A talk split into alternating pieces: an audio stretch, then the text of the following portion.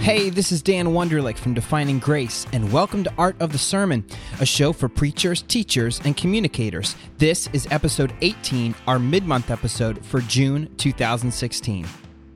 Well, welcome back, everybody, and a special hello to new listeners as well. I hope your summer kickoff has been good. I hope you've had a chance to relax some here at the start of the season. I know a lot of my pastor friends have been taking late May and early June as a time to go on vacation. And while summer can seem really laid back from the outside in the church, we all know it can be a surprisingly busy time, especially if your church hosts things like Youth Week or Summer Camp, Vacation Bible School, or goes on summer mission trips. Maybe you're a part of those. Maybe you're a part of planning or leading those, maybe teaching at one of those things. It can look like a sleepy time from the outside, but we all know summer uh, is a busy time, especially if you have fall planning in motion. And I also want to give a special shout out to any of you who may be moving this summer. If you've been listening to this podcast for any length of time, you know that I'm a United Methodist pastor. And in our denomination, if you're moving churches, this is the time of year for the moves. And so let's keep in our prayers all those who are moving this summer, regardless of denomination. We pray for you as you go through this strange and bittersweet process of both trying to leave well while at the same time being excited about what God has for you in the future. We also want to recognize all of you who may be retiring or leaving day to day pastoral ministry this summer or this fall. Thank you so much for your ministry and your service to the church. These times of transition offer unique preaching challenges and opportunities, and I'd love to hear what you think about them. Of course, if you are retiring or moving, you have that final sermon. Now, whether it's the final sermon of your regular preaching career or just your final sermon in a church and a community that you love and you'll miss, what kind of scriptures do you use? What kind of scriptures would you use? What kind of stories would you tell? What kind of message would you want to leave with the community as you transition out of it? And then, of course, if you're moving to a new congregation or a new community, you'll have that first sermon. And there's tons of advice out there about how to handle a first sermon. I'd love to hear what you think. What have you used? What would you use? Again, scripture, stories, images, messages. What would you want to encapsulate on that first Sunday in a new congregation? And now, in the true spirit of summer, I want to talk for just a bit about Advent. That's right, Advent. Way back last November, in our very first episode of the podcast, we talked with Reverend Magrey deVega about preaching Advent. And if you're a new subscriber, I highly encourage you to go back and listen to that interview. McGray shared so many great ideas, and one of his super practical tips was that he begins the planning process for the big seasons of Advent and Lent four months ahead of time. This gives both him and his church plenty of time to fully develop both the themes and the ideas, as well as cover all the logistical bases. With four months, you can not only develop an amazing sermon series, but you can create and execute a solid outreach, promotion, and follow up plan. You can give your music, worship, and discipleship or small group folks plenty of time to dream big and directly reinforce everything else that will be happening during the season. You can truly coordinate across all areas of your church and be really intentional and strategic. Well, four months in advance of Advent is August. August, September, October, November, and then, of course, we kick it off there in December. And in order for you to be ready to lead a planning meeting early in August, you need to have an idea of what you want to bring to the table, whether it's a specific theme or resource or book or a handful of options. And from the day this episode releases, August 1st is only about six weeks away. So you don't necessarily need to pause the podcast right now and begin scouring Amazon or Cokesbury or Lifeway right away, but maybe pencil it in on your to do list and put it in the back of your mind. And of course, the first resource I would encourage you to check out is Magrey's book, Awaiting the Already An Advent Journey Through the Gospels, which came out last September. This book could serve as a basis for either a sermon series or a small group study or both. It's broken down into five parts and it looks at the unique perspective and details that each of the four Gospels contribute to the Christmas story, as well as a look at the book of Titus, which Magrey calls Paul's Christmas letter. And during our conversation about this book back in episode one, McGray shared that he was actually working on another book for Advent. That book is called Songs for the Waiting Devotions Inspired by the Hymns of Advent. That'll release September 13th of this year, 2016. It's available for pre order right now, and I'll put links to both books as well as episode one in the show notes if you'd like to check them out. Well, the summer can be a great time to pick up new hobbies and learn new skills. And so, in that spirit, our podcasts for June and July are a little bit different subject wise from what we've done so far this year. Consider a sort of summer school. This month, we're focusing on design as well as digital and social media with Brady Shearer of Pro Church Tools. Next month, we'll talk podcasting for pastors and ministries with Jonathan Howe of Lifeway. And there'll be more from Brady later in today's episode. But first, I want to share with you something you can learn and try out this summer. A couple episodes ago, I encouraged you to check out the Art of the Sermon Instagram feed. In addition to the images that I used to promote the show, there was a string of images I created while at the North Carolina Preaching Festival. I was teaching a workshop that included how to make images for social media, and so I wanted to practice what I preach, so to speak, by actually doing what I was going to teach later on at the conference. We've all seen those images on Instagram, Twitter, Facebook, even Pinterest with a Bible verse or a compelling quote from a sermon and a really cool font laid out nicely over a hip photo. Studies have shown, and perhaps even your own experience has told you, that images catch attention and create more engagement online than just text. So maybe you've thought to yourself, I would love to make something like that, but I don't have the tools or the skills. And while full featured programs like Photoshop or even free alternatives like GIMP obviously give you the most control and flexibility, you don't need them to make great looking graphics for social media. You also don't need a background in design or a ton of time. Those images from the Preaching Festival were made in a free app on my phone literally during the sermon. Many of them were posted to Instagram before the sermon was even over. It doesn't have to be hard, expensive, or time consuming.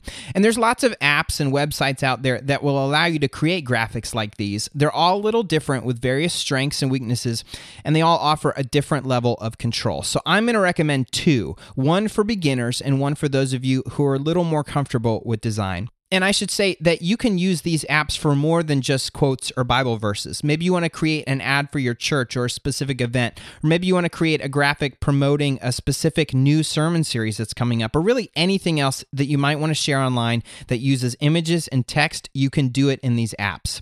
Well, the best one for beginners is a website called designfeed.io. Designfeed.io.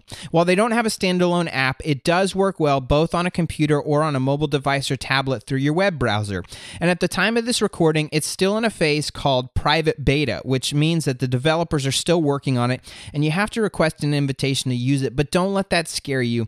I got my invitation within a couple of hours and I've had no problems using the app. And what makes Design Feed great for beginners is that they offer tons of great templates and examples with just enough customization to make it your own without giving you enough control to break it. So the key with Design Feed is to scroll through their templates and examples until you find something you like, something that captures the essence of what you're looking for. You'll be able to change the text, some of the colors, and even change the background image, but you can't change things like the font or the size of elements or the general layout. So make sure those parts of the template are details you like. And if you do want to change up the background image, they have have access to tons of high quality images or you can upload your own. Design Feed also has this great feature where you can upload a logo to be included in the image, which is nice, and not all apps like this offer this feature.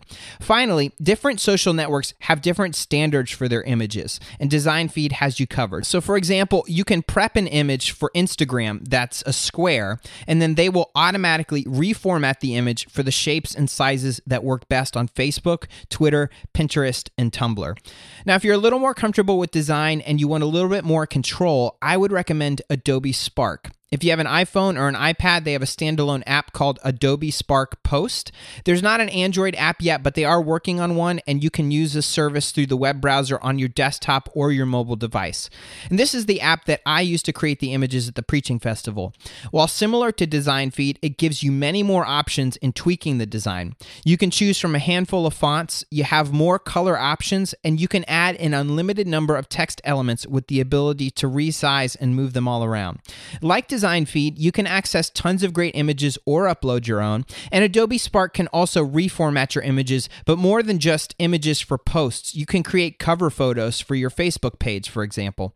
The one feature they don't have that Design Feed does is that ability to add a logo. If this is really important to you, there are apps out there that you can use to add a watermark or a logo, but this is one feature that I hope Adobe adds soon.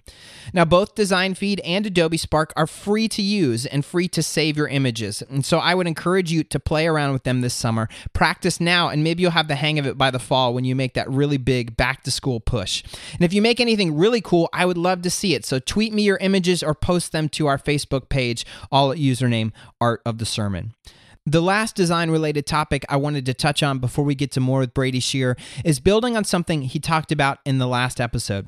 When I asked what a church starting from scratch, design and tech wise, should do first, he said get a high quality logo. While we didn't dig into it, the reason why is that the logo and the wider concept of branding can be a real asset to your church communications.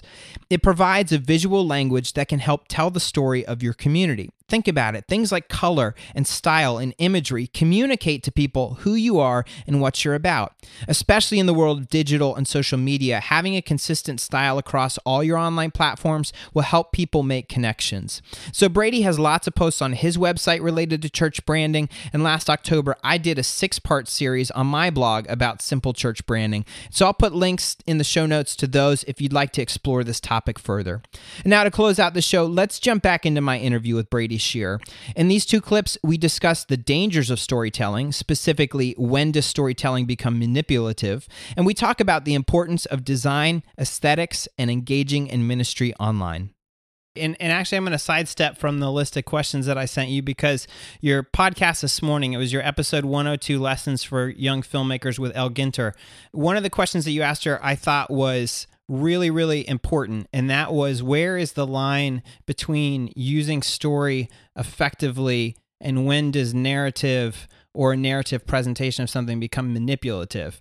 And I thought that she gave a really great answer, but I was sort of interested in what your thoughts were, especially now we're recording this on March 1st, which in the United States, you're Canadian. In the United States, we call it Super Tuesday. We're in the middle of an election season. When this plays this summer, it will still be an election season. We, of course, see people using and manipulating narratives to try to make a point and influence voters. Where do you see the line there between, because it can't just be, well, we use it faithfully, other people don't. And so we we should be able to manipulate for good causes, other people manipulate for bad. What's your understanding of where that line is? Yeah, and the reason that I keep asking the, the guests that we have on our podcast that question is because I'm trying to to figure out where I stand on that. Just two two kind of illustrations to to just explain that using the presidential election, which is interesting. I just learned what Super Tuesday was today because I, I had never learned, but I Googled it and I was like, well, that's a big deal. Yeah. So in the 2012 election, when it was Romney and Obama, uh, Romney was kind of using this political stance of you know america is in crazy amount of debt we're approaching 20 trillion and you know if we don't get this under control bad things are going to happen and he had this big action plan to to, to fix the debt but the problem was that was the most boring story ever.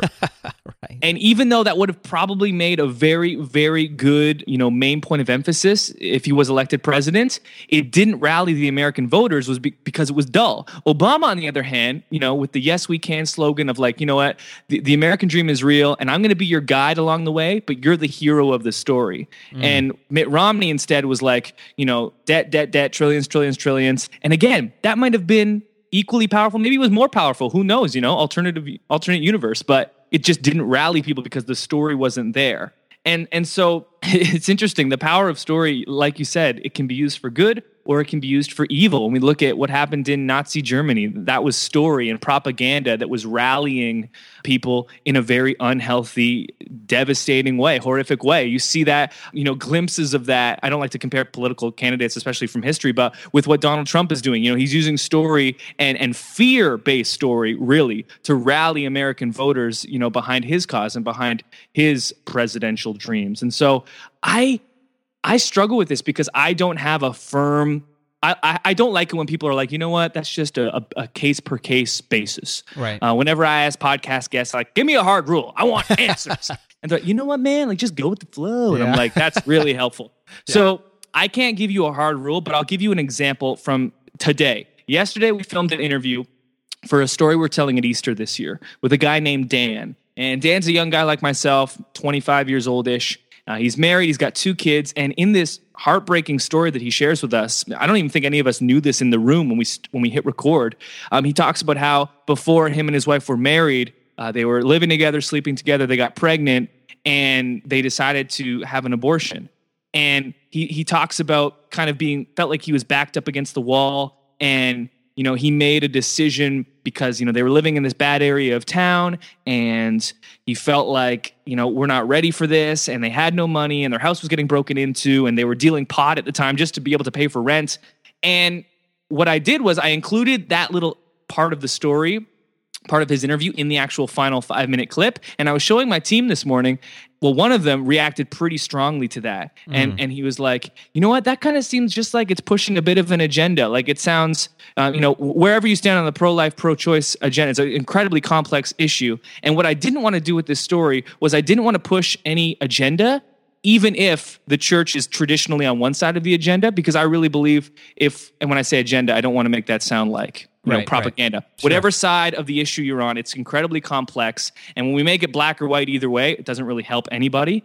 And so what we did was we took that part out because we didn't want to manipulate the story in any way to push a certain um, you know agenda i'll use that word again in this instance because let's say the pro uh, life side is the traditional church side it's very very well populated within the church and you know we could put that in there put that little bit in there and people would be like yeah totally we agree with that but then you have the totally underrepresented side uh, of the coin that again is I think everyone on this side of the issue, on, on this issue just wants less abortions, right? Right. And right.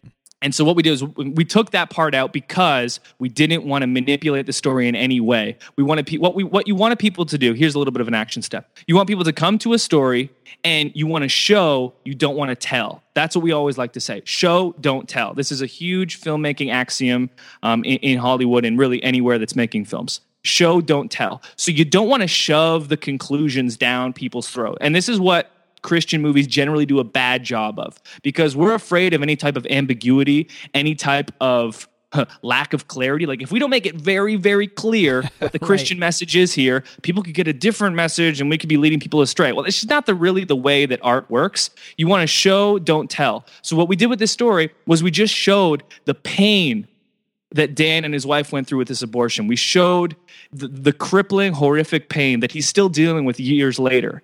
And people are going to bring to that whatever they bring to that. But what we can all leave with that is wow, our choices have consequences, bad or good. And it's important to be very conscious about the choices we're making. And so when it comes to manipulation in story, the best thing I can probably say is show, don't tell. So don't force conclusions, don't force resolutions, and don't force people to, to walk away with a certain key point that you're trying to make. Instead, just let the story be the story because when you try to force resolution, you- you're expecting everyone to have the same takeaway. Exactly. yeah. But then you want everyone to just be the same person, and then we're all just robots in a church. That, that- that's not good. We want to be a diverse body of Christ, you know, and everyone's going to have different takeaways. And so, show, don't tell. this may be a little bit controversial to some because obviously church vitality should be measured on whether or not we're making disciples and whether or not we are sending these disciples out into the world to make a difference for the kingdom of God and not whether we are the quote unquote cool church in town. However, I get the sense from your work and from our conversation today that uh, compelling storytelling, effective design, essentially paying attention to the aesthetics of things can really support the mission and vision of the church, especially in today's culture, which is very attuned to visual. Uh, they sort of, you know, talk about how every church needs a website. Well, now you really need a well designed website. My wife jokes that if a church has an at AOL.com email address, she's not visiting because that's a sign that they don't know what they're doing. Um, wife and I sound like we would get along. yeah, at least on the on the tech side of things. I think if you go and it's a bad church website, it communicates the same thing that an AOL email address used to communicate on the bulletin. So can you maybe talk about the importance of aesthetics but how it fits into the mission and vision of the church? Yeah, I mean, it's interesting the way that, that the way that question is is kind of framed. And you said it might be controversial. I mean, I haven't been entirely non-controversial yet, so I know if we need to venture more into that territory, that's fine with me. Uh, you know, because I, I agree with what you said. Church vitality should be measured by whether or not we're making disciples. But that kind of question also assumes and, and brings to the table the assumption that the best way to do that is the way that we do church currently, meaning one hour per week on a Sunday morning or a Saturday night, where 20 minutes is spent worshiping, 10 minutes is spent announcing, and 30 minutes is spent preaching. If nothing else, then by the way that we've spent our money and our time for the last 50 years, the Western church says the best way to disciple people is by doing this. And yeah, we have small groups and, and yeah, we have different ministries and, and we can connect with, with other men and other women and we can connect based on age and demographic and location. But the most time and money has been spent on these these one hour gatherings on, on Sundays and Saturdays. And I think that that was a really great way and is a great way to do church.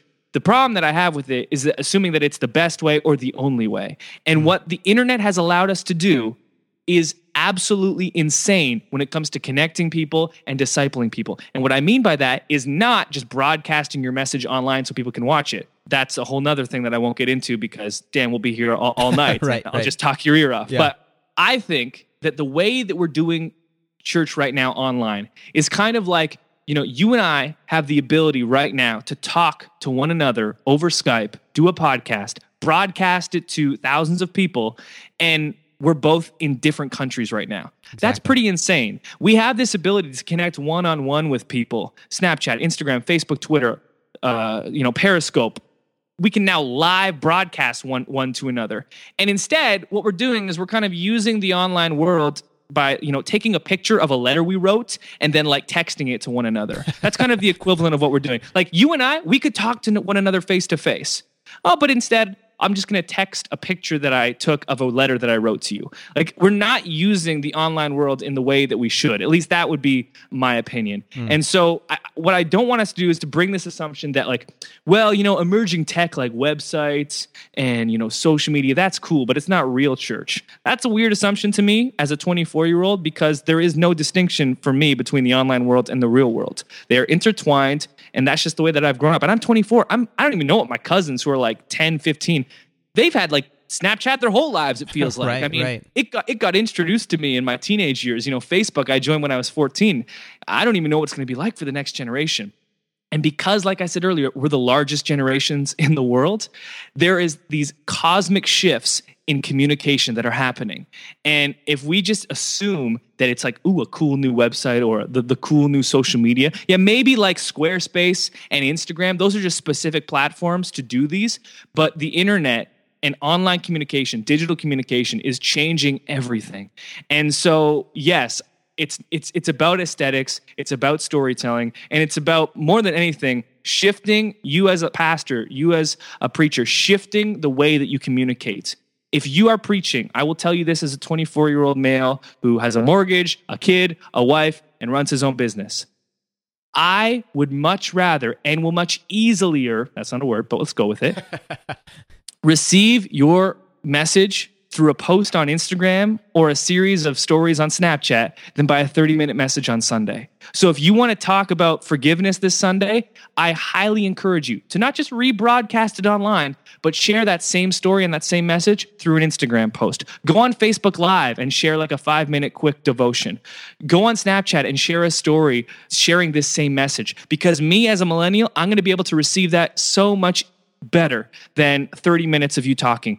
Unless you're one of the best communicators in the world, my brain will not get through five minutes of your message. And that's really sad, but it's the truth. It's the way things are. And technology continues to change the, the culture, and, and we continue to change technology, and we're shaping one another simultaneously. And it's not a bad thing. It's, it, it is what it is. And so we have to constantly shift um, the way that we're doing things. And of course, with all that being said, I don't want to scare you and be like, you need to be on the latest social platform. If you're not on Snapchat, I mean, your church will probably close its doors by March. Like, you know, that, that's not what's going to happen.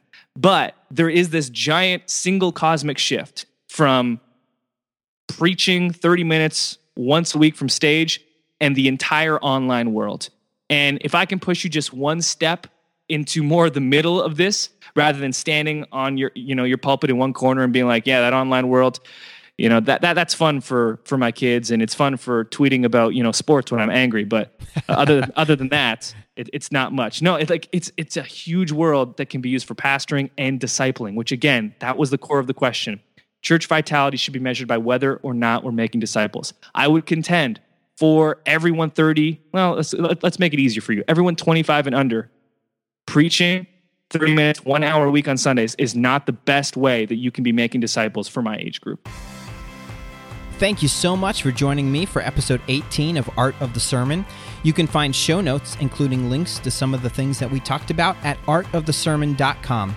As always, I would love to hear what you think about the show, and I want your input to be a part of the conversation. So connect with me through Facebook, Twitter, or Instagram, all at username Art of the Sermon. If you'd like to support the show, I would encourage you to subscribe to the podcast through iTunes, Google Play Music, or your favorite podcast app so that new episodes are downloaded as soon as they go live. And of course, in addition to sharing the show with your friends, the best way to help us out is to leave a review in the iTunes store. This lets iTunes know that you care about the show and want other people to find it. Our next episode is scheduled to go live on July 7th, and so in three weeks, you'll get to hear my interview with Jonathan Howe, the Director of Strategic Initiatives at Lifeway. Thank you again so much for joining me, and I'll catch you next time on Art of the Sermon.